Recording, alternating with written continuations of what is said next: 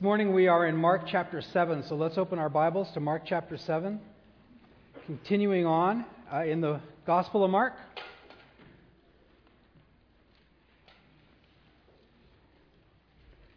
Actually, we're going to backtrack to verse 53 of chapter 6. Some verses, really not going to teach on them, but it's good to remember the context. Here in Mark, last part of Mark chapter 6 and going into chapter 7, Jesus and his disciples have been at the Sea of Galilee on the northeast side. Jesus performed the miracle of feeding 5,000. He sent the multitudes away. He sent the disciples across the lake in a boat. He went to pray. They were straining at the oars. He came walking to them on the water. Uh, an amazing experience for them, of course. And then he got into the boat and they traveled. And one of the Gospels says very quickly, immediately they came to the other side of the lake.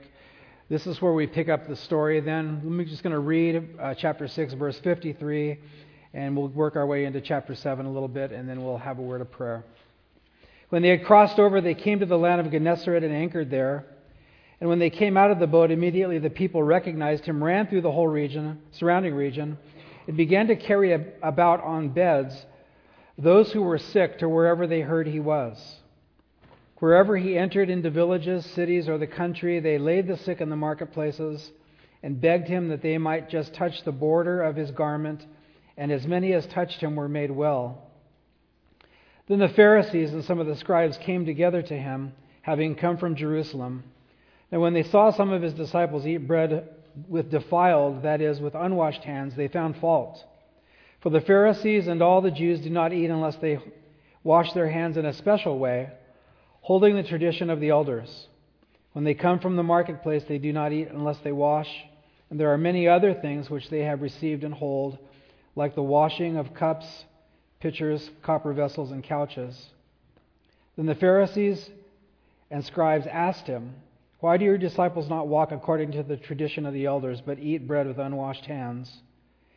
And Jesus answered and said to them, Well did Isaiah prophesy of you hypocrites, as it is written, This people honors me with their lips, but their heart is far from me, and in vain they worship me, teaching as doctrines the commandments of men. So let's stop there. Let's have a word of prayer. Lord, we don't want to be any, anything close to what these guys were, Lord, in your word. These Pharisees, these scribes who were so enamored with what they created, enamored of, with their own version of religion and spirituality and supposed godliness, Lord. We don't, we don't want to be close to that, Lord. Save us from that, we pray, God. Teach us your ways. Teach us about true holiness. Teach us about commitment to you and relationship with you and closeness with you and fellowship with you, Lord. Teach us all those things that we can have a life that is changed by you, Lord. Not by rules, but by you, the living God. So we commit this time to you, Lord. Teach us your ways, Lord. We pray in Jesus' name. Amen. So at the end of chapter 6, we see some people that welcome Jesus wonderfully. They're so excited that he's there. They look to him, they're wanting to receive blessings from him, and they do. And so the Lord honors their faith, even in the manner of the woman who touched the hem of his garment. These people come, uh, they're bringing the sick, they're just touching the hem of his garment, and God is honoring their faith. As as unusual of a display of faith as that is, he is honoring their faith. But we see another group of people that come, and their attitudes about Jesus and their attitudes about God and their actions regarding their faith are all wrong. They're completely wrong. They're rooted in what is right, but they have morphed into what is wrong. And so often, guys, that happens. And the title of this message is When Traditions Go Wrong. And so many things that we have in our lives uh, with government, with family gatherings, with you know how how you clean your house, whatever the case may be. Uh, I, I read a, a, silly little thing. Um, I guess when you cook a roast, is it? I don't cook. I cook scrambled eggs. Uh, I'm really good at scrambled eggs, in quesadillas with the microwave, but the microwave is broken, so I'm actually having to use a pan right now. It's pretty tedious, I'll tell you. Is it a roast or a ham? You cut the end off of it. Anybody ever heard of that? Anybody ever heard of that? Anyway, I guess it, in some generation, somewhere in the world, they would cut the end off the roast. And so the daughter watched the mom do it, and the the granddaughter watched the, you know, the, the daughter do it, and to generations they would cut the end off the roast or off the ham before they cooked it. And finally said, they said, well, why did Grandma do that? Well, she said because it wouldn't fit in the pan. I thought it was some secret, you know, way of cooking. And so many things like that in our lives can we just develop these habits and these traditions and they have there's really no reason for them and they have nothing to do with truth. And so we see a group here they're called the scribes, they're called the Pharisees. They have attitudes and actions of self righteousness. Whereas the other people came to receive from Jesus, these guys come condemning Jesus. Look at verse 1 again. The Pharisees and some of the scribes came together to him, having come from Jerusalem. So, the leaders of the people are supposed to be shepherding the nation, but as Jesus looked at the people, he saw that they were like sheep without a shepherd. The people were, the leaders were not taking care of the people. As the leaders of the religious nation, it was a civil religious uh, combination. Uh, government and, and religion were, were together. These guys were supposed to be watching out for false messiahs and false teachers, and so it was appropriate that they were there checking Jesus out, but they came with a predetermined uh, idea and decision regarding him. And so Jesus, in their, really, before them, didn't stand a chance. Their self righteousness caused them to criticize anyone that didn't believe like them. They were rigid in their ways. They were cutting off the end of the ham and not knowing why. But if you didn't cut off the end of the ham, boy, you were in big trouble. Or the end of the roast. You guys go home and Google it. I don't know. But you catch my drift because you all laughed, okay? They, they, were, they were so dead set on their traditions, it was their job to come and investigate. Is this a false Messiah? And so that was good. That part of it was good. But they came with their mind made up because of the things they had developed themselves. Look at their views of righteousness. Once again, verses 2 and 4. When they saw some of his disciples eat bread with defiled, that is, unwashed hands, they found fault. So I'm going to call these guys legalists. I'm going to call them religionists, traditionalists, a lot of different names that we can give to these guys. They come and see Jesus and his disciples not doing something that they thought everybody should be doing. And they, they were fault finders because of that. Verse 3 The Pharisees and all the Jews do not eat unless they wash their hands in a special way, holding the tradition of the elders. Notice that word tradition. We're going to see that word tradition pop up here a lot, and in this passage, it's not good. Verse 4 When they came from the marketplace, they do not eat unless they wash, and there are many other things, so not just the washing of hands, but many other things which they have received and hold, like the washing of cups and pitchers and copper vessels and even their furniture. And so they were steeped in tradition, man made tradition that had nothing to do with true godliness. Now we're going to do a little bit of a history lesson here.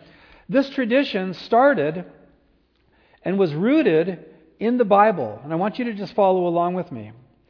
The idea of washing hands as an act of holiness is found in the book of Exodus. Now, uh, the, the children of Israel were slaves for 400 years in Egypt. God did 10 miracles, 10 miraculous works to get them released from Egypt. They went wandering through the desert for 40 years because of unbelief, but they were headed to the promised land. But during that desert wilderness wandering, God was still initiating worship with them. And so eventually, when they get to Jerusalem, they're going to build the temple, and there they're going to offer sacrifices for their sins. But while they're traveling, a solid building isn't practical, and so they had a tent and they had, port- they had a portable tabernacle. And the priests, Aaron and his sons, were to be the priesthood forever. Their, their ministry was called the Aaronic priesthood. And God said, Before you come before me, I want you to clean up, I want you to bathe. God was developing in them the awareness that God is holy and you can't just come strolling up to Him any old way that you want. That's what He's developing in them. There's nothing, uh, you know, washing your hands with soap doesn't make you a more holy person, but if you're obeying the Lord, knowing that before I go to the Lord, He said I need to do this, it's a spiritual cleansing.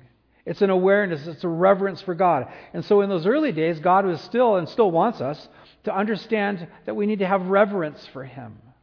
And so we read in the book of Exodus. Here, follow along if you would chapter 30, verses 17 to 21. Then the Lord spoke to Moses, saying, You shall also make a laver of bronze. It's a big wash tub, actually. With its base also of bronze for washing. You shall put it between the tabernacle of meeting and the altar. You shall put water in it. Notice, for Aaron and his sons shall wash their hands and feet from it. Every time they'd go before the Lord to burn incense or to, to, re, to keep the, the candle, uh, the lampstand going or bring offerings to the Lord. They always had to come with a mindfulness of, I can't just come strolling up any old way that I want to the Lord. I need to come with reverence and remember that He's holy and that He's commanded us to do this.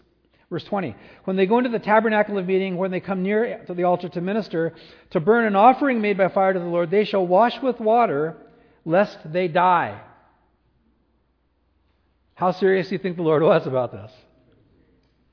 Is it that God can't stand dirty, physically dirty hands? No.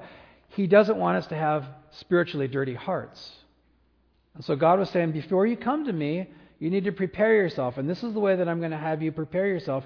I want you to stop. I want you to wash your hands and your feet. Guys, when they're doing that, they're thinking about, I'm coming before a holy God. I can't just come to him willy nilly, as it were. Verse 21 So they shall wash their hands and their feet, lest they die. Notice, and it shall be a statute forever to them. To who? To him and his descendants throughout their generations. They were the only ones that could come before the Lord in this way as priests. And so this rule, this commandment, was given just to them. Before they come before the Lord, wash your hands, wash your feet. Now, to the general population, in Leviticus 15, Look at number three there. The general population were often given rules for ceremonial washing of hands and utensils and baths, even, after some sinful or unclean occurrence happened in their lives. Something sinful or that would render them ceremonially unclean, then they had to go and kind of clean up afterwards. The priests were called to clean up beforehand. The people were called. If you defile yourself, it's a whole other study, not going to get into it. I, I, want you to be mindful that some unclean, some sinful thing has come into your life, and I want you to, to cleanse yourself. And what's God doing with them? He's, he's developing in them a sense of repentance and a sense of before I, before I come to the Lord, I have to come with reverence. I have to come with mindfulness. I can't just live any way that I want and come to Him and think that it's okay. Guys, there's a principle there. We're not going to camp out on it too long. But we need to adopt not washing of hands and feet and baths and couches and things, but we need to come even to church. Even anytime you're gathering with God's people, before, when you get up in the morning, you need to come reverentially to the Lord. And reverentially doesn't mean like this. Oh, I'm holy. I have the joy of the Lord. You know, it's, like, it's not somber. It's holy. It's saying, God saved me. Jesus Christ died for my sins. I'm set apart for his purposes. Lord, you're a most holy God. I come into this place and I want to worship you and I want to uh, sing of you and I want to speak of you and I want to pray to you and you are a most holy God. You don't just kind of come in like, yeah, whatever, you know. It's not like that. There needs to be a mindfulness in our lives. And so, for the Aaronic priesthood, before they would come to the Lord, for the general population, if there was a need to cleanse after some kind of sin or unclean thing. Now, look at this quote by David Guzik. He speaks here of the washing that the Pharisees and the scribes did. Regarding this washing, special stone vessels of water were kept because ordinary water might be unclean. To wash your hands in a special way, as it says in our verse, they wash their hands in a special way. To wash your hands in a special way, you started by taking at least enough of this water to fill one and a half eggshells. These things have to be very precise. Probably, if you did a word search on, in your Bible and looked up one and a half eggshells, you wouldn't find it anywhere. But somewhere along the line, somebody said that's the right amount of water. You start to see the details that are given to non biblical, extra biblical things. Then you pour the water over your hands, starting at the fingers and running down towards your wrists. So you guys have to wash up here. I'm going to get away from the notes for a minute. They would wash like this. They'd pour the hand, water over the fingers like this, palms up, and with your fist you would do this, and with your fist you would do this, and the water would run down your wrists. But now that water is dirty.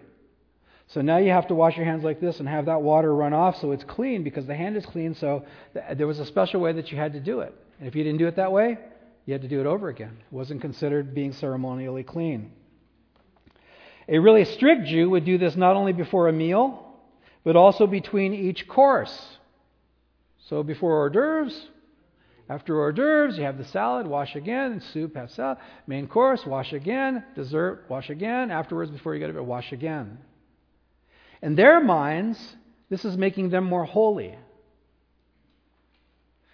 It started off with the priests just needing to do it before they would go into the presence of the Lord. And it morphed into, you know, may, there might have been some of them that were washing their hands between every bite. I don't know. But it just got worse and worse and worse and more complicated. Now, now look at this. The rabbis were deadly serious about this. They said that bread eaten with unwashed hands was no better than excrement. That's extreme, isn't it? What God meant as something really good, before you come before me into my tabernacle, priest, I want you to have a mindfulness of my holiness. Now they're saying if you eat bread with unwashed hands, it's like, you know, eating manure or something. Look how far away it had gotten. Now it was all about the hands and the bread. It wasn't about coming before the Lord with a pure heart anymore. Continuing on, one rabbi who once failed to perform the ritual washing, washing was excommunicated. I mean, we could make up something here. You know, when you when you come into Cornerstone on Sunday mornings, you have to go, uh, some little thing, or uh, whatever little sign you want, you know, and somebody comes in and they don't do this low enough, I'm sorry, you're out of the church. Huh? You didn't, you didn't do that low enough, or you didn't flash the gang sign cool enough. Or, you're out of the church. Another rabbi was imprisoned by the Romans, and he used his ration of water for ceremonial cleansing, cleansing instead of drinking, nearly dying of thirst. He was regarded as a great hero for this sacrifice, and they would even take full baths when returning from town. Imagine going to the swap meet, you're a Jewish leader, going to the swap meet, you're walking around like this, you're pulling your robes in lest you bump up against or walk by a Gentile and their, and their clothes gets on your clothes. You'd come back from the swap meet and you'd have to bathe fully and, and bathe your clothes and put on a new change of clothes because you might have touched something that a Gentile touched. That wasn't what God intended. It started off good and it morphed into something terrible that these leaders took the basic commandments of God, morphed them into burdensome commandments from men, and caused them to supersede the Word of God. Now they're paying attention on the traditions and they're not paying attention to the Word of God. Uh, a commentator named Trapp says this near the bottom of page 1. The Jews have several ordinary sayings that show in what esteem they had these traditions. So they started, set aside, they started setting aside the written Word of God and they started developing their own oral tradition or their oral laws. So they had the written word, then they had the spoken word, and eventually, in their minds, the spoken word became more important than the written word. The written word was what God wrote, the spoken word was what they came up with. Now, notice what Trapp says. This, is, this, is, this was the mindset of the day, guys. If the scribes say, Our right hand is our left, and our left hand is our right, we are to believe them. I'm not on a campaign against the Roman Catholic Church, but the Pope has that kind of power too, doesn't he? If he says something, even if it contradicts Scripture, depending on the, the, the spiritual, political climate, who the Pope is, this kind of thing. He can just, you know, there are other organizations, I believe the, the Watchtower Society, that says, yeah, we have the Word of God, but we also have the prophets, and if they speak something, it's extra biblical revelation. And so oral tradition or oral spoken law uh, supersedes the written Word of God in many religious circles. And that's what was happening here. Now, finally, one Jewish rabbi said, He who sins he, oh, excuse me, he sins as much as who eats with unwashed hands as he that lies with a harlot.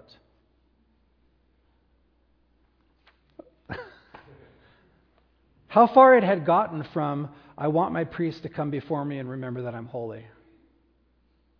Almost to the point of, you might as well have cheated on your wife, buddy. You didn't wash your hands before you ate that piece of bread. How far is that removed? It started off from the Word of God, and it morphed and it morphed and it morphed and it morphed until it wasn't anything close to God's intention at all. How do traditions develop? Bottom of page one. David Guzik says this an example of so called spiritual logic. And this is what we do. This is what churches and religious organizations often do. This is the kind of thinking. If we start back with Exodus and back with Leviticus, doesn't God want us to honor Him in everything we do? Yes or no? Yes, of course he does. Didn't God command the priests to wash their hands before serving him? Yes or no? Yeah, absolutely. Shouldn't every faithful follower of God have the same devotion as a priest? D- same heart intention, absolutely. But we read there, here in, in Exodus, it shall be a statute forever to them. It was a commandment for them. It wasn't a commandment for the people, it was a commandment for them. They could have the same devotion without having to do the same thing because God didn't command the general population to do the same thing. But this is where we can start using our, our so called spiritual logic and develop things that are not biblical at all. Shouldn't every faithful follower of God have the same devotion as a priest? Isn't every meal sacred to God? Shouldn't we take every opportunity to make ourselves pure before the Lord? I mean, you could walk around with a portable shower with a little window right here. It's like I'm just constantly cleaning myself before the Lord. I mean, it's how far does it go? It just becomes ridiculous. Not only that, guys, it becomes burdensome. Not only that, you guys, it becomes an opportunity to condemn others for not thinking like you, for not acting like you. And look at Jesus' teaching regarding this, verses 6 to 13. Jesus didn't pull any punches with these guys. He answered and said to them, Well did Isaiah prophesy of you hypocrites, as it is written. This people honors me with their lips, but their heart is far from me, and in vain they worship me, teaching as doctrines the commandments of men. For laying aside the commandment of God, you hold the tradition of men, the washing of pitchers and cups, and many other such things you do. And he said to them, All too well you reject the commandment of God that you may keep your tradition. That's a big one, isn't it? I'm glad somebody kind of, yeah. They reject the commandment of God to keep the tradition. For Moses said, verse 10, Honor your father and your mother, and he who curses father or mother, let him be put to death. But you say, If a man receives his father and mother, if a man says to his father and mother, excuse me, Whatever profit you might have received from me is korban, that is, dedicated to the temple, and you no longer let him do anything for his father and his mother, making the word of God no effect through your tradition, which you have handed down. And many such things you do. Jesus called them hypocrites. He didn't hold back. He explained their religious hypocrisy. Now, the word hypocrite is often misused. Um, we often hear people don't want to come to church because it's full of hypocrites. Okay, I, you know, all right. I need to Somebody cast out the demon of sarcasm from me. because it's full of hypocrites. Okay. I'm just so tired of hearing that. There's, there's hypocrites everywhere. There's hypocrites at basketball games. I mean, come on, you know. You're secretly a, you know, I don't know, a Laker fan, but you wear a, a dub jersey. Hypocrite, you know. A hypocrite is a play actor. In the Greek dramas, a hypocrite would put a mask in front of their face and pretend to be something that they're not.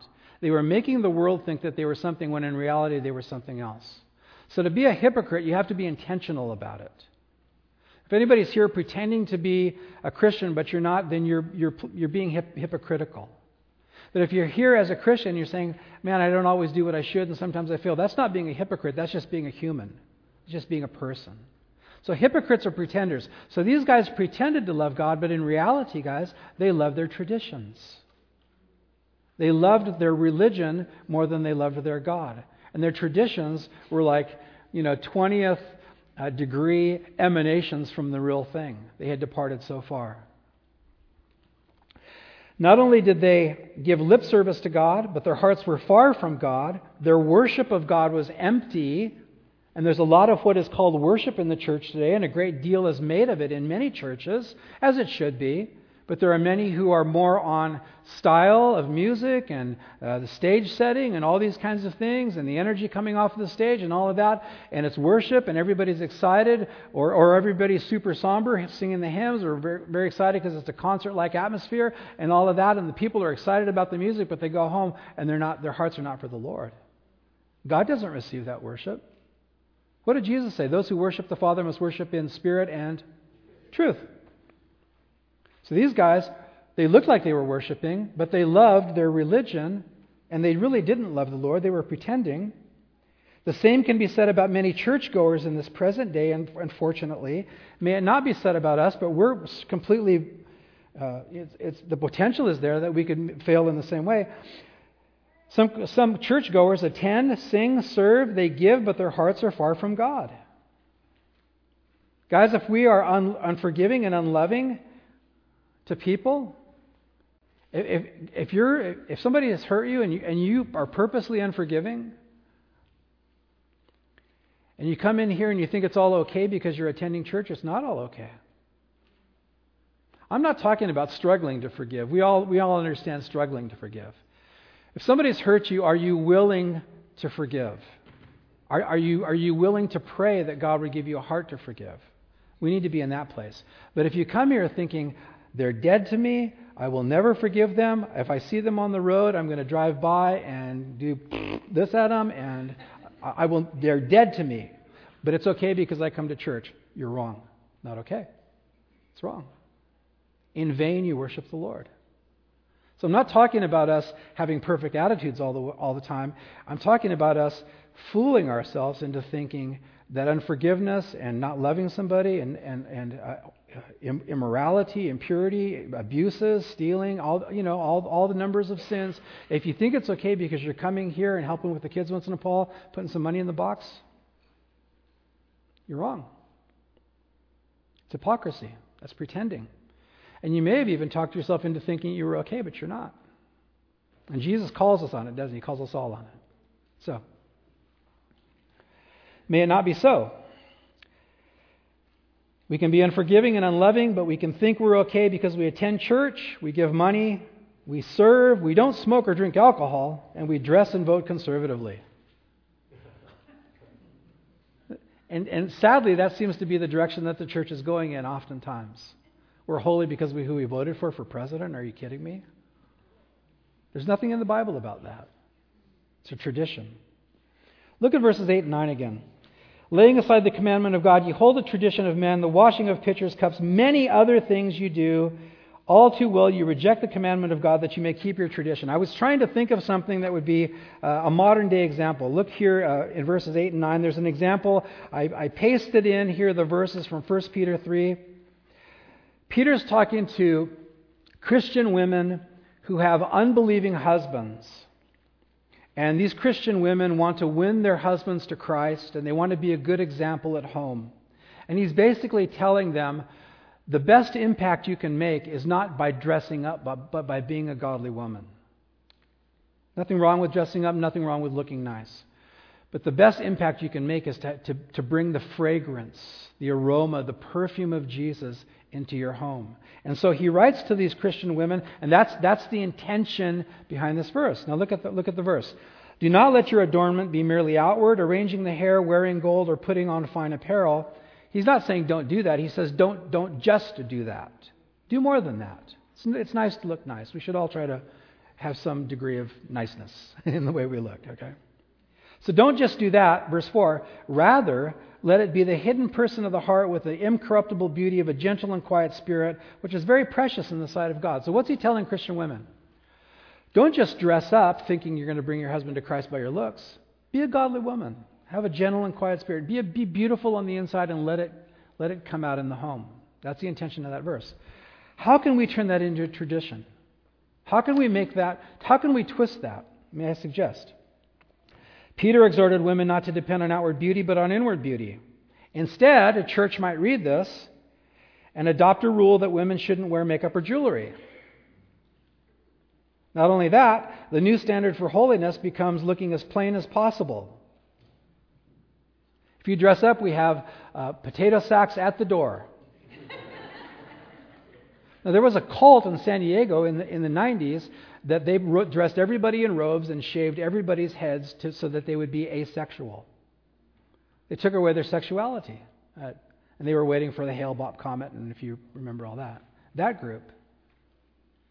So they equated holiness with looking like an egghead with a robe.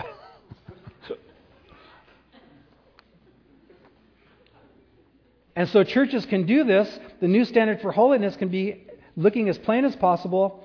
And then the next step, guys, I want you to see the different emanations. Any woman that comes to church looking beautiful is now accused of being immoral.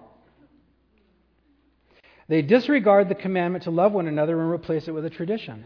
So now a, a, a, visitor comes and they don't know about this unspoken moral code that everybody in the church has memorized, and they're just saying, well, look at her. She's got makeup on. She has, she has jewelry on. Well, you know what kind of woman she is and they're just stonewaller and no love, nothing like that. They reject the commandment to love all people, and, and because of tradition, they're condemning. There's a hundred different ways that people do this kind of thing.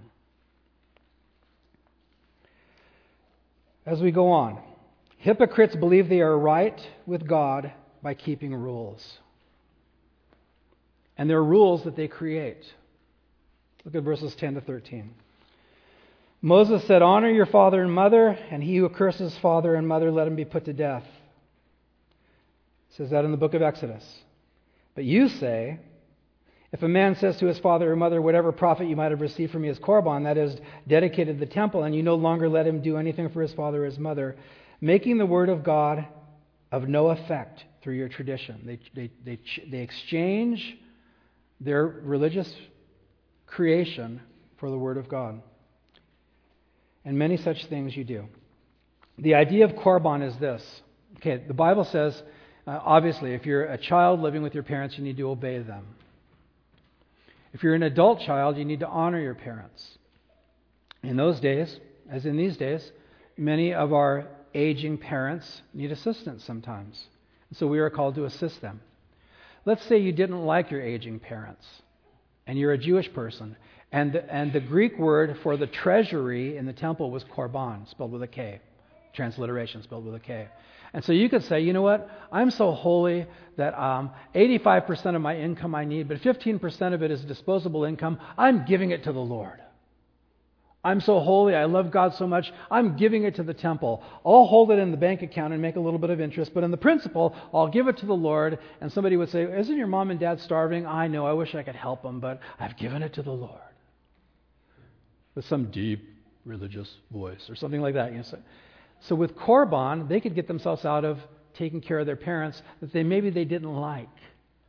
And they could feign godliness by setting this money aside and saying, I'm not going to take care of my parents. I've dedicated it to the Lord. And they're actually violating the commandment by their own tradition. And Jesus said, Many such things you do.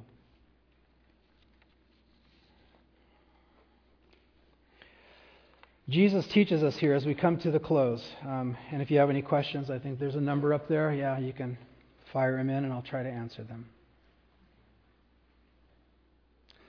before I, before I finish here, you know, we need to be asking ourselves the questions Am I doing this in any way? And the real insidious thing about it is that if you're doing it and you've been doing it for a while, you've, you've, you've developed a terrible blind spot.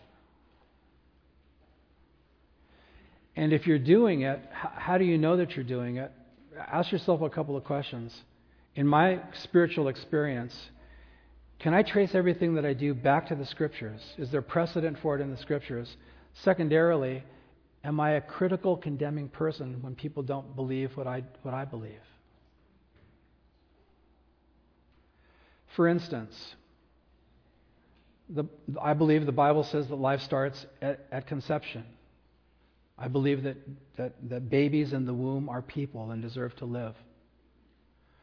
Now, generally speaking, one political party would favor abortion while another one is more pro life. There are Christians who align themselves with a political party that um, also favors abortion. They may not favor abortion, but they might like other things about that political party. And so they identify themselves in that political camp, and immediately we become condemning because we say, You hate babies, you're a baby killer, kind of thing. We can be so quick uh, the value of life, to me, to me it's, it's, an un, it's a done deal, right? But I'm just saying how quickly we can jump to conclusions about people and, and, predetermine what we think of them and what they must think about God and all these other things. And so I'm asking you guys, you have to search your own hearts out here. I'm not going to come up with some list of a hundred different things and have you guys check them off and turn them in and we'll grade you and send you a report where you can sit in the church. You know, all you liberals in the back or something. Yeah. You know, you know what I'm saying? Or, or maybe we need liberals in the front. I'm getting my, digging a hole for myself here. Ask yourself these questions. Is what I'm doing and what I embrace rooted in God's Word? And is what I am doing and what I embrace causing me to be a critical person, a condemning person? And if, if those questions aren't answered correctly, there's a chance that you're developing your own traditions, and traditions go wrong. You have to search your own heart. And the chance is, as I said previously, that if you've developed a tradition, you've also developed a blind spot. And we need the Lord, don't we? Amen? We need the Lord desperately to root these things out of us. Because these guys would have chased the disciples of Jesus out of church because they didn't wash their hands the right way. It wasn't about hygiene to them. This had nothing to do with getting rid of germs. This was all about the way you wash your hands determines how much you love God. And it was just ridiculous. So we have to ask ourselves these questions. Jesus, very simply here, and let me finish this up.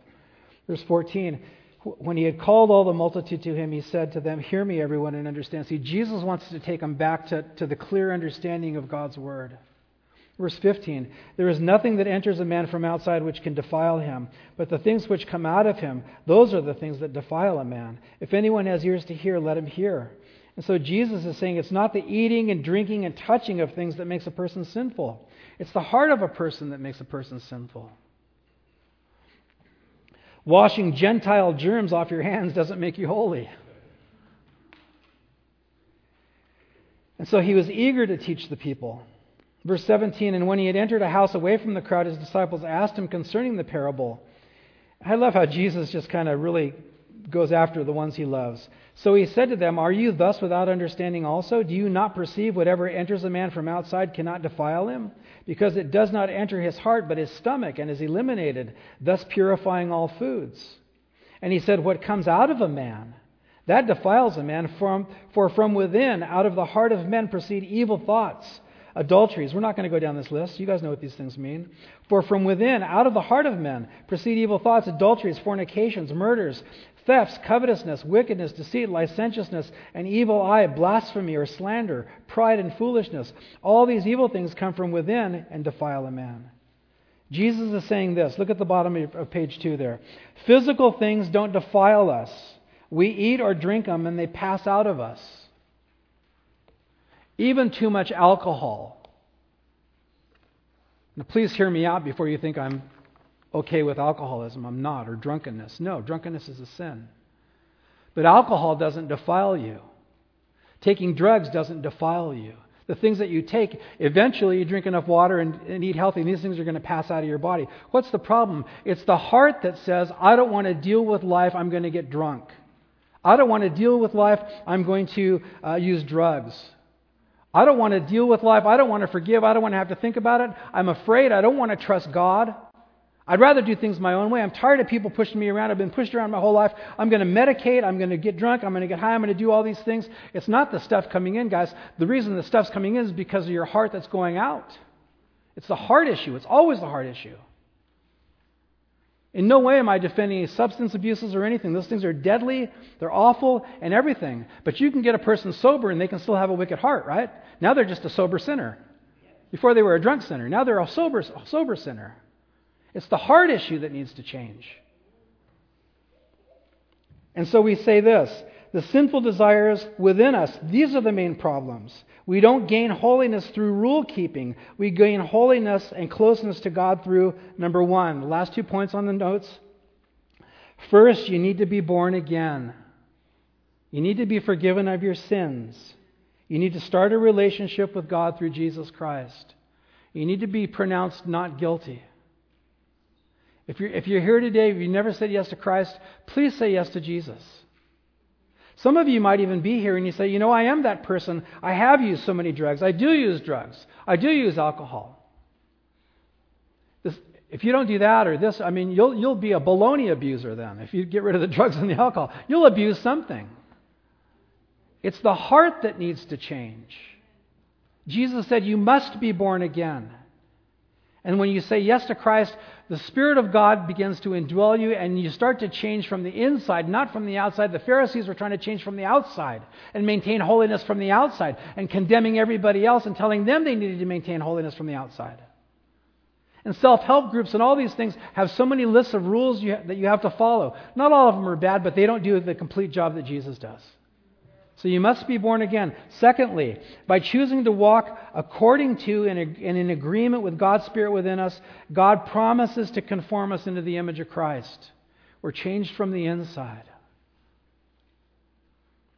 You may have even developed a, a tradition, guys, uh, of, because you're desperate to change yourself. You might even have some traditions that are rooted in, in like, you know, I need a change in my life, and I have to be really diligent about these things, and I need to be careful about this and that. And that's fantastic if you know what you need to be careful about. That's fantastic.